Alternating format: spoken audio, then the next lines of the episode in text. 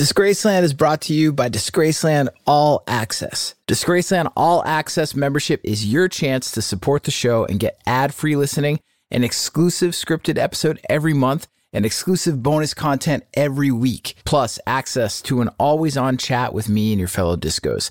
Visit disgracelandpod.com slash membership or just click on the link in the show notes for this episode. Disgraceland is a production of Double Elvis.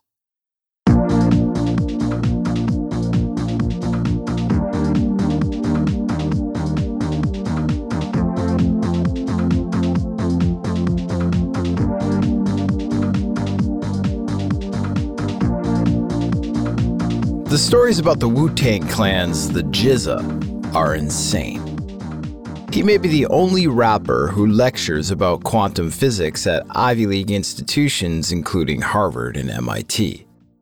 That honor stems from his acknowledged role as the genius, the so called Voltron head of hip hop's most notorious group. A group that was targeted by the most hated man in America after that same man bought their one of a kind album at auction for $2 million. A group that nearly crumbled under the weight of resentment, acrimony, and lawsuits. A group whose past continued to come back to haunt them, particularly when Staten Island's undisputed drug kingpins went on trial after a nearly 20 year reign of fear and violence. A group that made great music music made even greater and more profound by the presence of the GZA. Unlike that clip I played for you at the top of the show, that wasn't great music. That was a preset loop from my Mellotron called Life Moves Pretty Fast MK1. I played you that clip because I can't afford the rights to Hello by Adele. And why would I play you that specific slice of From the Other Side cheese? Could I afford it? Because that was the number one song in America on December 17, 2015. And that was the day that the Federal Bureau of Investigation made an early morning arrest in New York City after a prolonged investigation. An arrest that sent a shock through the Wu Tang world. On this episode, quantum physics, Ivy League institutions, the most hated man in America, From the Other Side Cheese, and Wu Tang Clan's The GZA. I'm Jake Brennan, and this is Disgraceland.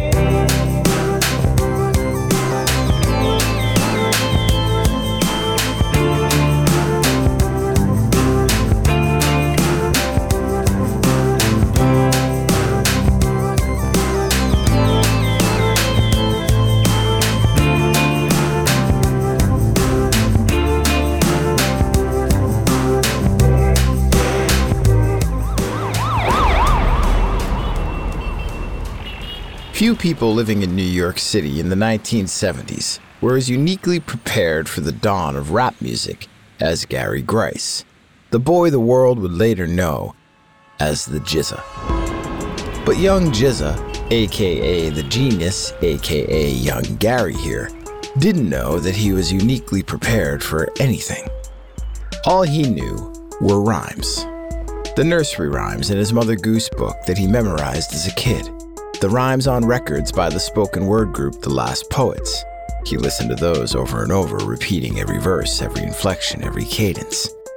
He mashed both worlds together in his head poems for kids and poems for adults, two halves of one brain.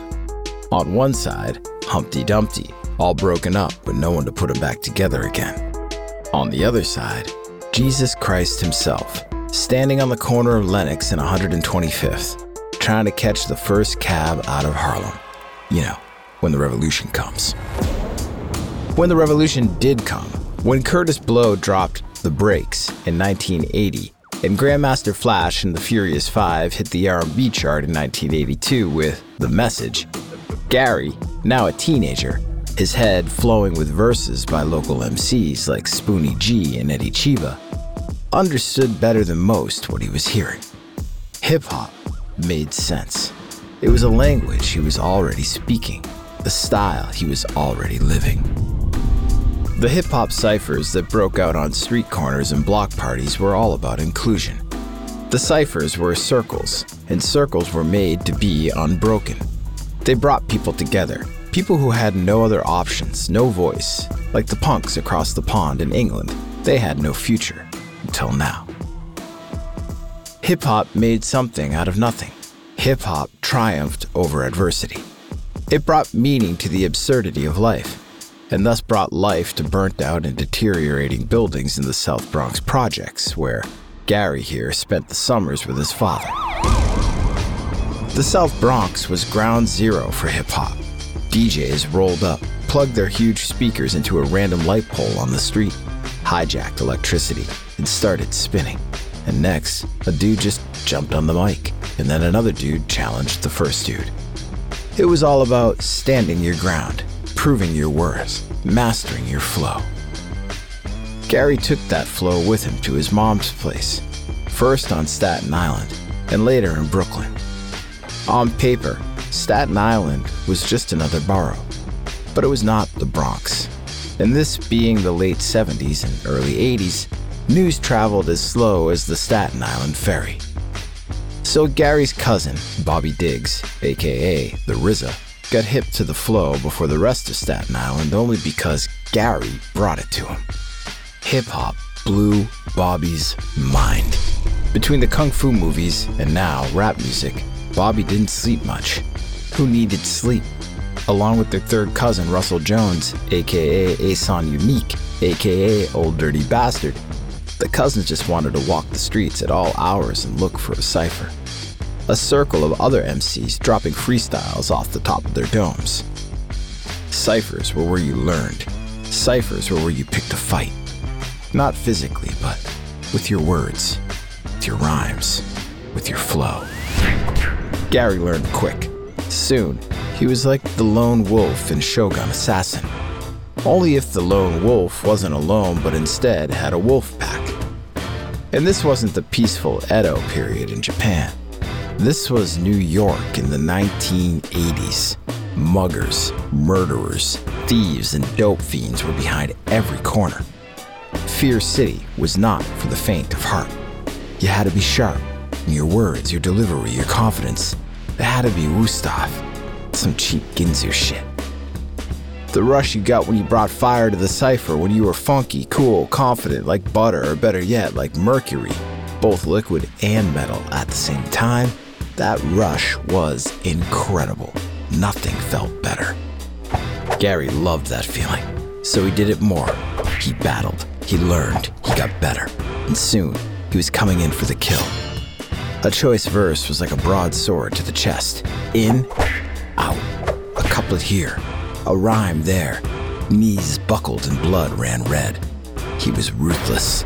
He sliced necks. He cut heads. And the heads rolled. But as the decade rolled on and rap music gained commercial traction, the genre was increasingly vilified by those who didn't understand it the way Gary did. Tipper Gore, a Democrat senator's wife from Tennessee, led the charge at the Parents Music Resource Center. We have the PMRC to thank for those parental advisory stickers, as well as the erroneous claim that rap simply glorified violence and degraded women. In 1988, Hollis Queens' own Run DMC held a press conference to blast the media and come to rap's defense after a fan died at a hip hop show at the Nassau Coliseum. Writing about that show, the New York Times described rap music as, quote, a rhymed chant to an electronically produced beat, unquote, and reported that the violence at this particular show was, and I also quote, the latest in a wave that seems to follow rap performances almost as closely as its fans decked out in gold chains. That wasn't what hip hop was about at all. Not to Gary, it wasn't. Hip hop was lyrical. It came from the streets, sure, but it also came from the heart, from the depths of your imagination. It was poetry and mathematics, Mother Goose and Last Poets. It didn't have to be about your life. It could be about anything. It was multidimensional, cosmic. Rap was dust and stars. And in Gary's hands, rap was straight up genius. but genius isn't recognized by everyone. Mediocrity is much easier to spot, and thus mediocrity dominates the conversation.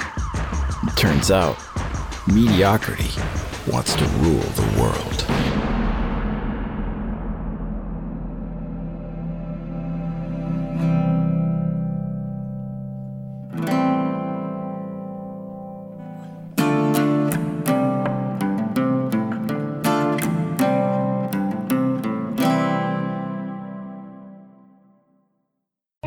Hey Discos, it's Jake here. Thank you so much for listening to Disgraceland. Your support truly means a lot to me, and it's because of you that my team and I are able to make this show. If you want more Disgraceland, if you want more regular interactions with me and the community of Disgraceland listeners, or if you simply want to listen to the show ad-free, go to disgracelandpod.com slash membership or just click on the link in the show notes for this episode. For just five bucks a month, you can listen to every episode of Disgraceland ad-free Plus, you'll get one brand new exclusive episode every month. You'll also get weekly unscripted bonus content, special audio collections, and early access to merch and events. There are two ways that you can support the show and become a member at disgracelandpod.com slash membership. You can sign up using Patreon and listen to the show ad-free on Apple, Spotify, and most other major podcast platforms. And Patreon members also get access to all the other perks of membership and an always-on chat where I'll be interacting with you and diving deeper into the world of Disgraceland. But maybe you're currently an Apple Podcast subscription listener and you want to just tap into all the bonus audio content and ad free listening that we're offering. We're also offering this membership as a premium channel on Apple Podcasts. However you choose to join, all you got to do is go to disgracelandpod.com slash membership. Support the show for just $5 a month, five bucks, or sign up for an annual plan and get two months free. Come join me and your fellow discos at Disgraceland All Access by visiting disgracelandpod.com slash membership. Martin Shkreli had something that no one else had. Wu-Tang Clan's seventh studio album. Once Upon a Time in Shaolin was one of a kind. A singular copy had been made. Just literally one copy two compact discs housed in a silver jewel encrusted box with a wax Wu Tang seal and liner notes bound in leather. There was, quite literally, nothing else in the world like it. It wasn't just music, it was art. It was 2016. The year prior, Shkreli put up $2 million at auction to own the world's rarest album. He paid more money for Once Upon a Time in Shaolin than anyone had paid for an album in history. $2 million. That's nuts. it's fucking crazy. For Shkreli, though, it was a drop in the bucket. He had that kind of money. Or at least, he made it look like he had that kind of money. His parents worked hard for their money. Immigrants who came to Brooklyn and found work pushing brooms. Definition of working class. Not entirely unlike the guys in Wu Tang. And also not unlike a lot of the guys in Wu Tang Shkreli dropped out of high school to hustle. But he didn't hustle dice games like Method Man, and he didn't hustle crack like U-God, Raekwon, and Deck. Shkreli had a different hustle the stock market. Incredibly, he was buying shares of a little company called Amazon at just 15 years old. He interned for Wall Street hedge funds before he was 21. He grew tall by short selling biotech stocks. He played huge risks and used the art of bullshit to cover his ass when those risks didn't pay off. His pharmaceutical company infamously bought the rights to market Daraprim, a drug used by AIDS patients. Shkreli immediately raised the cost from $12.50 to $750, and that's over 5,000% per pill. The Daily Beast labeled Shkreli the most hated man in America and it wasn't just his wealth, or his greed, or his bullshit, or the fact that he made a life saving drug next to impossible for sick people to afford. It was his smirk. The shit eating grin he flashed every time he was on the news sent a very clear message. He may be despised and he may be a scam artist, but one thing could not be denied he was untouchable. Every time he smirked, he confirmed this. Very entitled very smug and very safe up in his white collar tower. What's my name? Smirk seemed to say. Fuck you. That's my name. It was the same smirk he was flashing now in a video posted online, flanked by three men wearing masks over their faces. Shkreli gave the patented insufferable smirk as he addressed one particular member of the hip hop group whose one of a kind album he just purchased. Dennis, I'm gonna call you by your government name. You're not a Ghostface Killah, I'm sorry. You're an old man that's lost his relevance, and you're trying to reclaim a spotlight from my spotlight. And that's not okay. Most people don't even try to beef with me. You know why? Because nobody's that dumb. And for whatever reason, you think that's okay to beef with me. That's a big mistake. Shkreli, of course, was addressing Ghostface Killah, aka Dennis Coles, who called Shkreli a shithead when TMZ asked him to comment on the buyer of Wu Tang's unprecedented work of art. Ghost wasn't wrong. He told his truth. But hearing that truth pushed Shkreli over the edge. His verbal missive online turned downright threatening. I'm gonna erase you from the record books of rap. I butter your bread, you understand me? Without me, you're nothing. Stop acting, stop pretending, stop lying. Be real, and don't ever fucking mention my name again, or there will be more of a price to pay than just this video. Shkreli's threats may have phased a weaker person, but not Ghostface.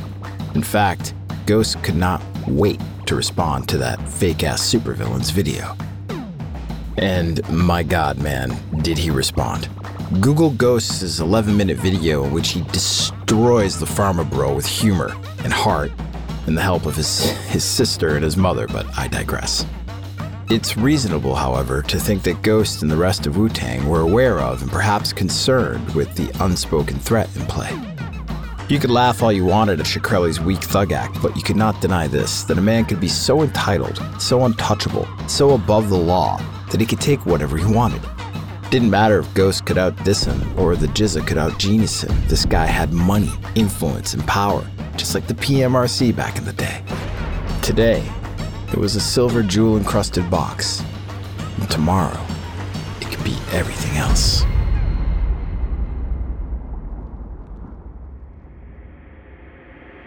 We'll be right back after this word, word, word. GZA was pissed. He knew he was getting fucked. They were all getting fucked. Kid Capri, Grandaddy, IU, Kool G Rap, Masta Ace, each given a $25 per diem on this 10 city promotional tour while the sponsor, their record label, Cold Chillin', was pulling down $60,000 a night. 60 grand. Now that was cold. It was also a wake up call. The labels, the music industry at large, they didn't care about you. They only cared about how you could make money for them. And also, they cared about keeping as much of that money from you as possible. GZA, just 24 years old, wide eyed, optimistic, hungry, was about to be taught a major lesson in how the world really worked. Cold Chillin', the label, was not going to change GZA's life. He was going to have to find another way. 1991, one year before the dawn of Wu Tang. GZA was still going by his original stage name, The Genius. His Cold Chillin' Records solo debut, Words from the Genius, was barely making a dent. To be completely honest, it tanked. Very few people heard it, lost out there somewhere between the Tone Locs and the NWAs and the Public Enemies. GZA gave it his all. He poured his heart and soul into every line on every track. Cold Chillin' poured it all down the drain. In GZA's eyes, they didn't give him a chance. They didn't give his promotional budget enough zeros. And now they're offering him this mere pennies on the dollar while they raked in the big bucks. Jizza may have been young, but he knew a screw job when he saw one. Not that life as an undervalued cold chillin' artist was unique. Far from it. Like Hunter S. Thompson once said, the entertainment world is a quote, long plastic hallway where thieves and pimps run free and good men die like dogs for no good reason, unquote. He was actually talking about the television industry, but it tracks for the music biz too. These recording deals were almost always made by young artists desperate to change their reality. And desperation will make you do just about anything. And in the case of guys like GZA and his brothers in Wu Tang, a record deal meant they were doing the impossible. They were making something of their lives. A record deal meant you could stop running, stop dealing, stop living hand to mouth. Thus, it was easy to sign on the dotted line, but even easier to feel like a dupe when you realized you'd been played. Thing is, getting played wasn't something that was exclusive to an artist's formative years. Cold chillin' wouldn't be the only time GZA was gonna do the math and scratch his head. Hey, dirty baby, I got your money was a line that the RZA likely never uttered, but Old Dirty Bastard's 1999 hit single was allegedly written about RZA and how he initially balked at letting ODB out of his Wu Tang contract. As we covered in an earlier episode, that sentiment was echoed by many in the group who said they didn't have an easy time parting ways with Wu Tang Productions.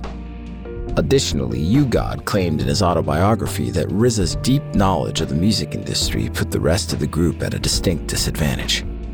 From what I can tell, he got rich, U-God wrote, but I still don't know what I'm due. This confusion and resentment never went away. It bubbled up time and again, and most notably around the creation of Once Upon a Time in Shaolin, the one of a kind album sold to Pharma Bro Martin Shkreli in 2015. An album which U-God called, quote, some sucker shit, pure and simple, unquote. Raekwon agreed. In his own book, Ray called what went down during the making of that album as, quote, some of the dirtiest shit I've ever heard of. Once Upon a Time in Shaolin was conceived by Cilvaringz, a Dutch Moroccan rapper and producer originally discovered by ODB and Method Man and signed to Wu Tang Records by RZA. The concept of a single copy of a single album sold to a single buyer was, of course, the end result of the increasingly worthless nature of all recorded music, most of which is now given away for next to nothing. But Cilvaringz' idea was not exactly a new one. It harkens back to the golden age of classical music when music was not just art, but work, and work was time, and time was money. Back when composers like Bach, Beethoven, and Mozart, to name a few, were put on retainer or hired outright by wealthy patrons or royalty to make their music. According to the market, they were fairly compensated. But there was only one Mozart, not a clan of Mozarts, and that's where the problem with Once Upon a Time in Shaolin starts. The problem of fair compensation. Depending on which member of Wu Tang you ask, they were either compensated very little or not at all for this album. And they were compensated very little or not at all for random verses they laid down here and there. Verses they weren't even aware were being used for a new Wu Tang record. A record that was produced in secret. A record that sold for $2 million. And where was that money going, they wanted to know. At every step, Wu Tang were kept in the dark. Even when the album went up for auction, most of the guys in the group had never heard it. Wu Tang weren't the only ones complaining. The artist who created the intricate silver box said he never got paid either. Hey, Cilvaringz, baby, you got my money? And the question was asked in vain. Cilvaringz wasn't answering. He wasn't in Shaolin anymore. So the disgruntled artist went after whoever he could track down. He sued some of the guys in Wu Tang, who, as it turns out, were busy suing Wu Tang Productions. After the biggest sale in the history of recorded music, Wu Tang Clan was splintering. The lawsuits, the acrimony, the resentment. It was the perfect moment for a guy like Martin Shkreli to weasel his way in and take advantage of the crumbling foundation. But Shkreli wasn't the only one Wu Tang had to worry about. Because just as the group was attempting to sort out what would become of their future, their past was working overtime trying to catch up to them. Ronell Wilson shot the first detective in the back of the head at point blank range. He didn't know the cop had two sons waiting for him at home, not that it would have mattered. The other detective sitting inside the unmarked police car begged for his life while the first one bled out on his seat. He had three kids, for Christ's sake, and he told Wilson he'd give him whatever he wanted. He wouldn't say shit about any of this, just don't kill him. Not here, not now. Wilson wasn't listening. All his life, he'd known chaos and hardship. He saw plenty of foster homes and psych evals, but no happy endings. Ever. The only thing that mattered in life was getting what you wanted, by any means necessary. And right now, Wilson wanted two things. First, the $1,200 that the undercover detectives were carrying for this botched buy and bust operation. And second, no witnesses. He pointed his pistol at the whimpering detective and pulled the trigger. Then, he dumped the two lifeless bodies in the middle of a Staten Island street and drove off into the night with the cash.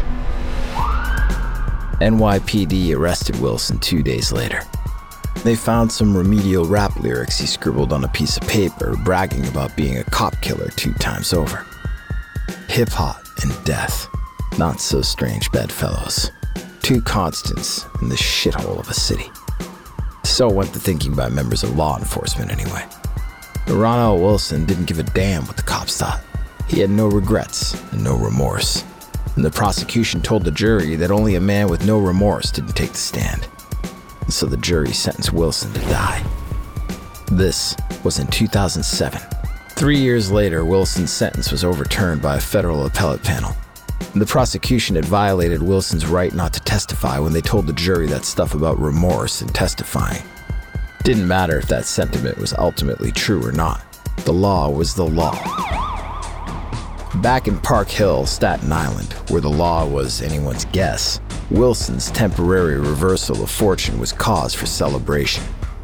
Wilson's fellow sympathizers in the Bloods partied in a parking lot, including Anthony and Harvey Christian, aka the Christian Brothers, aka the undisputed kingpins of the Park Hill drug trade for close to two decades now.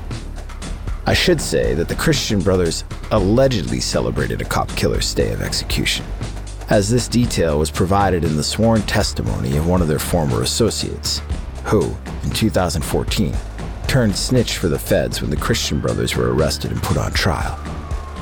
Anthony and Harvey Christian were accused of running a feared and violent enterprise, charged with racketeering, firearms possession, multiple counts of drug trafficking, and murder conspiracies, including, in the case of Anthony Christian, the murder of a man named Jerome Boo Boo Estrella.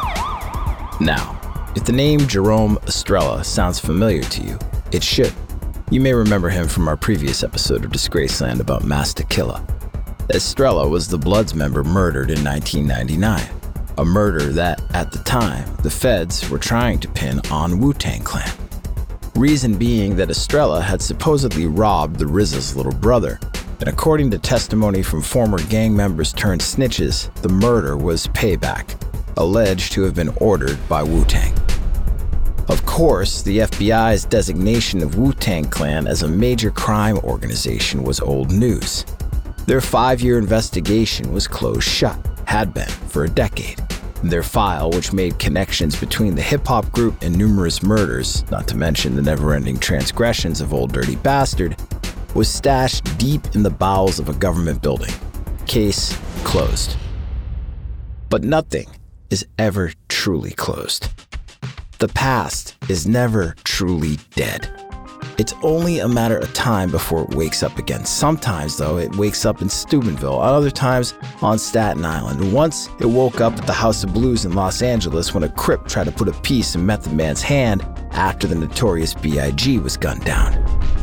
And now, in a high profile case involving two of New York City's most dangerous drug kingpins, it woke up again. Anthony Christian's lawyer heard about the FBI's file on Wu Tang Clan. He demanded to see it. What if the Bureau's cold case had hot legs? Or what if all that existing due diligence could actually clear Anthony Christian's name? What I'm trying to ascertain, the lawyer said, is the FBI's stated belief in an official file that Wu Tang ordered this homicide. He wasn't suggesting that Wu Tang committed a crime. The FBI had gone ahead and done that already.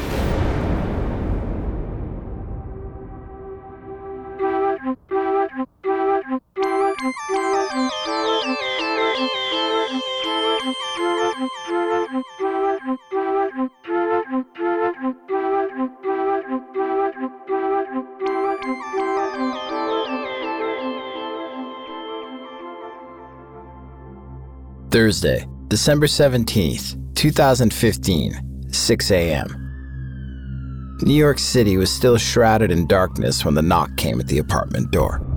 And then, another. Finally, the door opened.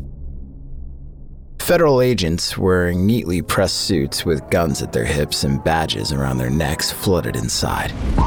The man inside the apartment was barely awake, or maybe he'd never gone to sleep the night before. It was hard to tell with the ones who lived outside the law for so long. The lead agent told the man to put his hands behind his back, and the man did as he was told, and the agent got out his handcuffs. He locked them tight around the man's wrists and began to read him his rights. The agent led the man to the front door of the apartment building and out into the tree lined streets of Murray Hill. The sun was struggling to come up. A crowd of reporters struggled to get a quote. The man wasn't talking. His gray hoodie was pulled over his head. He didn't say a word. He just let the feds walk him to where an unmarked car idled on the side of the street. And then he quietly ducked inside. After a prolonged investigation, after years of surveillance and COs and dead end leads, of knowing in their guts that they were right, the FBI finally had vindication. They made an arrest, and they had their guy. But this was not a member of Wu Tang being led away by the FBI. The man in cuffs wasn't Ghostface Killah, nor was it the RZA or the GZA. It was Martin Shkreli. Shkreli's perp walk was broadcast on every major network. It was headline news. The feds had an avalanche of evidence against him.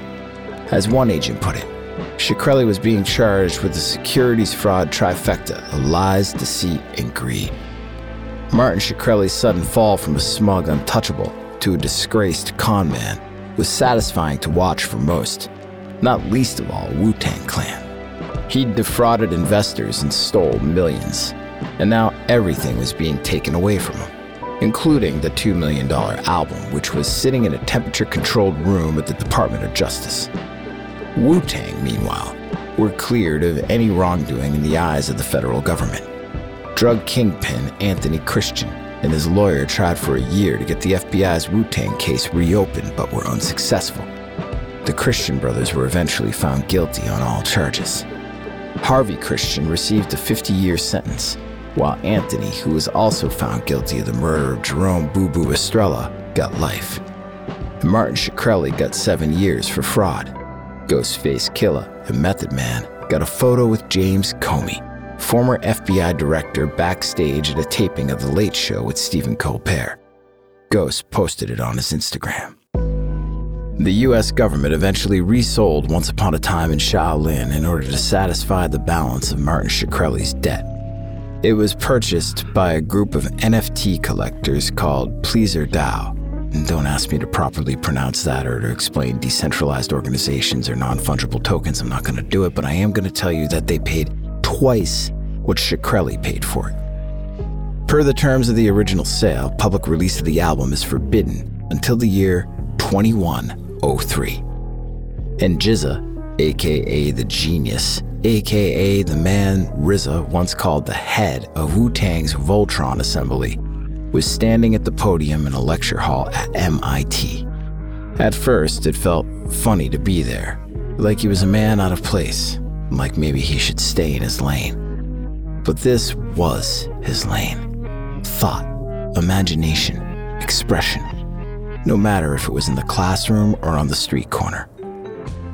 All of it was cosmic. Everything was connected by dust and stars. Words themselves were electrically charged, and electrical charges made up subatomic particles. Something like that. He was still learning. Since he was a little kid, he never stopped learning.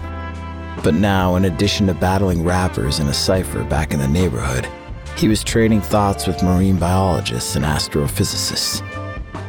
And just think him, Gary Grice, a kid from the South Bronx, from Brooklyn, from Staten Island, a kid obsessed with hip hop.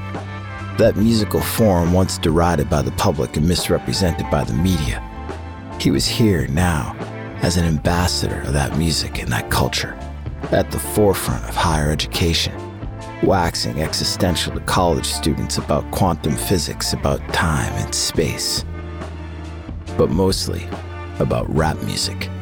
How he'd been there for the Big Bang back in the 70s, and now how he was here, over four decades later, still watching the so called globalization of hip hop take over the entire world. from New York all the way to Japan, Europe, Africa, and everywhere in between. Just like hip hop, GZA could not and would not stop. From MIT, he went to NYU, and then from NYU to Harvard, and from Harvard to Oxford. He didn't want to rule the world, and there were enough mediocre people already trying to do that.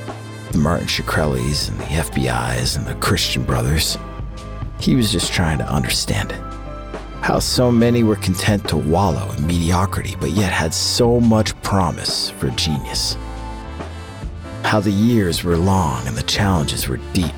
And there was tragedy, and there was triumph, and there were moments that burned bright, and there were times when, as GZA explained about the current status of Wu Tang, that match burns out.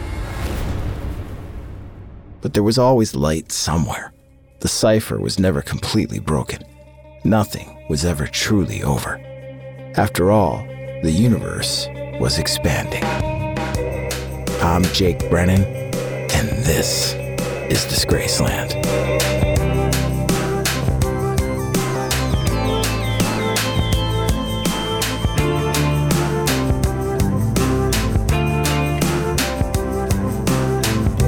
Disgraceland was created by yours truly and is produced in partnership with Double Elvis. Credits for this episode can be found on the show notes page at disgracelandpod.com.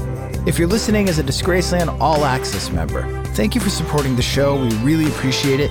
And if not, you can become a member right now by going to disgracelandpod.com slash membership.